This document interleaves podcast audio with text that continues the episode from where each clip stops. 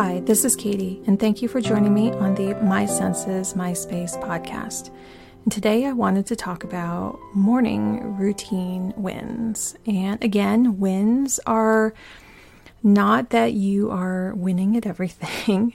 wins are what makes you feel good and you feel like it's the right set of steps for you. It's the right feeling that you want to have during that time, and that's all it means. So, talking about morning routines is so personal. It's entirely up to you and the certain steps that you need to take to do what's next for you the rest of the day. Whether you um, work outside the home or not, whether you are taking kids to school, whether you um, structure your day a certain way, whatever that means to you, um, there can be ways for you to set up your morning so that you can feel less stress. Now, there's always going to be certain things that we have to do, right? We need to nourish our bodies in the morning. We need to take care of them and get them ready for um, just being outside the house, possibly. Like, what what do those sets of things mean to you? What is the end goal? What is what do you want to feel as you're possibly leaving the house or starting your day?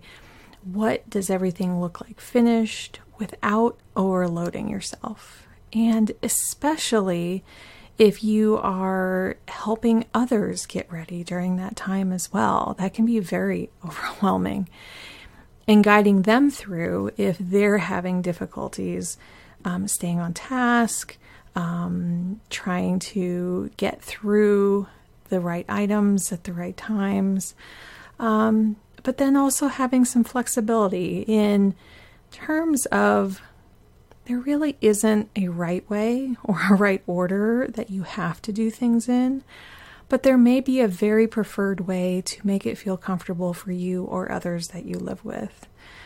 So, thinking about the timing of things, and I think this one is kind of the most important because you're trying to do a set number of tasks in a certain amount of time, and it may kind of vary how much time that your body needs to go through those tasks or other people's bodies, kids' bodies may be able to jump out of bed and get right to things, or they may need to slowly wake up, um, or you may need to.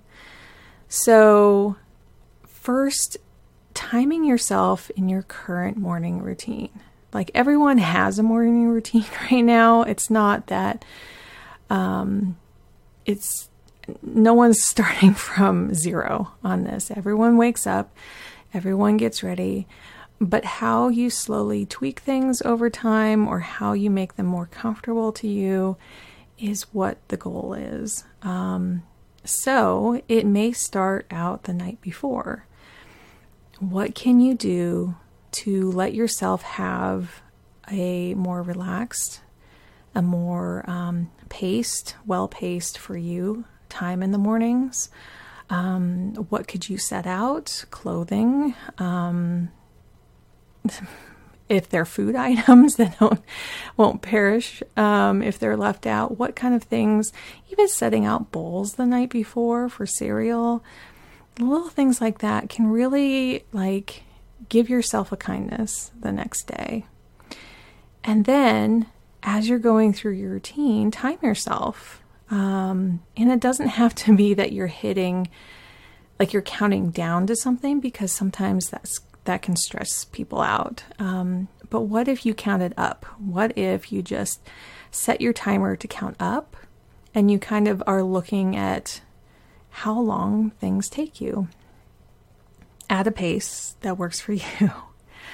Um, and then what does the hurried version look like? Maybe there are times where you just have to go a little faster than you normally would on a weekend it's not all relaxation in the mornings on on work days, um, but there can be a certain set of time that can really work for you and your family.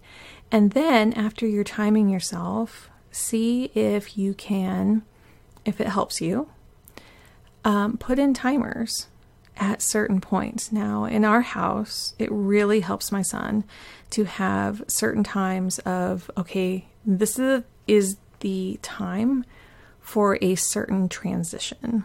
And usually that transition is kind of big. But for him, because he is autistic, he needs a transition item. So if he's getting out of bed, he needs his blankie with him. If he's going to um, use the bathroom, he might need his iPad as a timer or something so he can read to brush his teeth or something.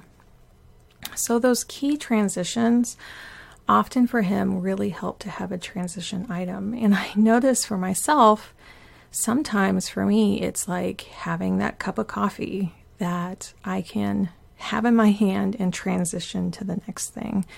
It's having um, possibly his school lunch bag, and I'm grabbing that and I'm moving it into the kitchen so I can fill that up.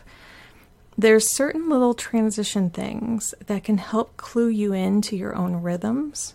And it could be a timer, it could be um, some kind of physical object, but something that kind of clues you into this is the next step. A lot of times, also, people really, it really helps them to have things laid out so often in the bathroom, people say that if they have like toothbrush, then makeup, or like whatever order that you want something that you're used to doing the morning routine in, it really helps to like visually see okay, I'm doing this one first, then I put it away. Then I'm doing this one and I put it away. Then I do this one and I put it away. And then I know I'm not missing anything. And so just having things out on the counter or one of those um, turntables that you can put things in and you just kind of spin it around to the next thing that you're doing can really help, especially kids, go through their morning routine and know what to expect next because they can visually see that.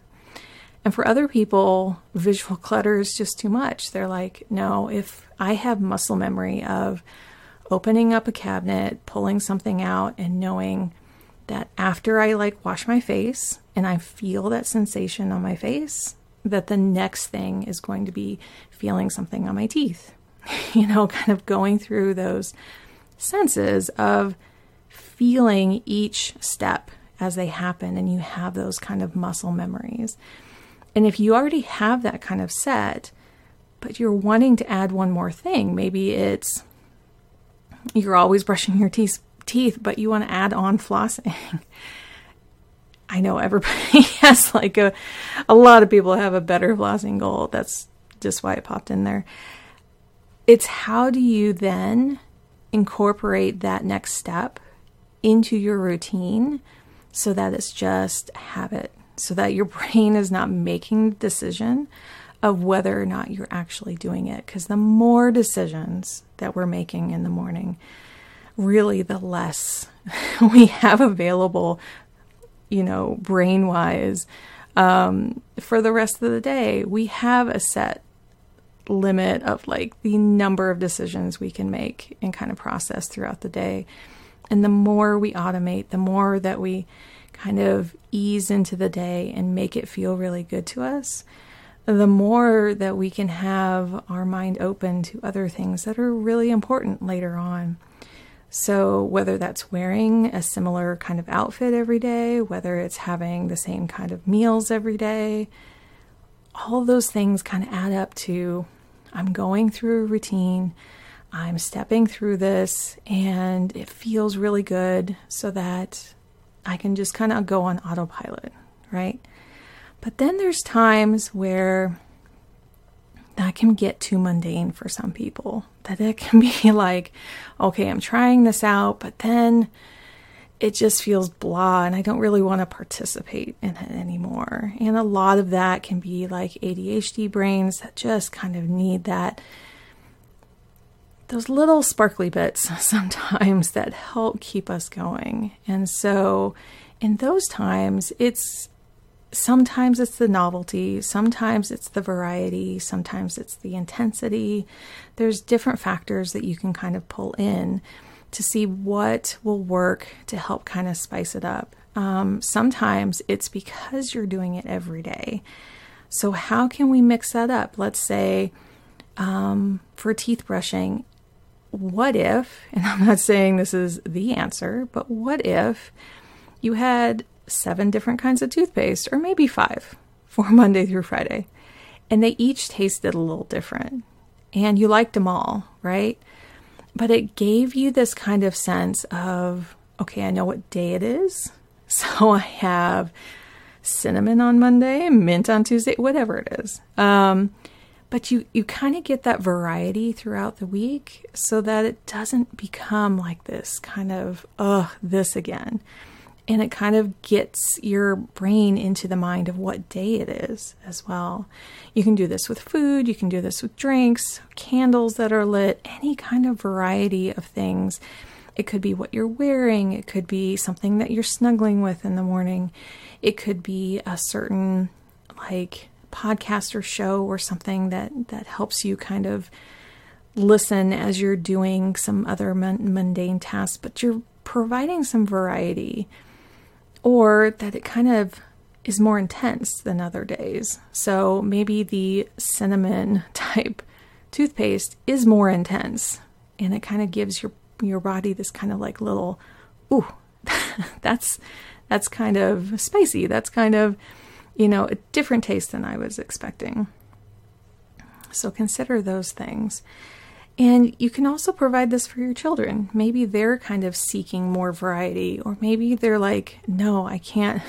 I can't comprehend or I can't really process that much variety in the mornings. Maybe it's something to kind of back off on and say, we're going to kind of do the same thing every day because that's what really works for you. So, in a household where there's some people who crave more of that stimulation and some who are craving less.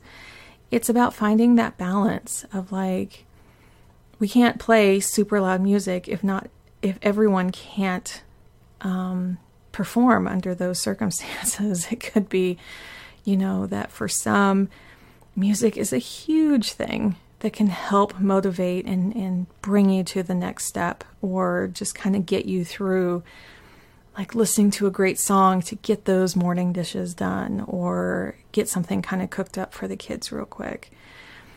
But it can also um, calm people too. Like there's, it may be that we need a more calm environment in the morning because there can be a lot of agitation or worry about something. And so bringing it down, making it a little bit more calming, having some more intention Maybe there is time in your morning to sit down and journal before everyone gets up. Um, and if you're altering any schedules, do it by like 10 to 15 minutes increments at a time. So, and especially over a period of days. I know when my son is getting more acclimated to the beginning of school in September, we have a couple weeks where we're gradually working backwards um, so that his body and my body too to be honest, it's both of us.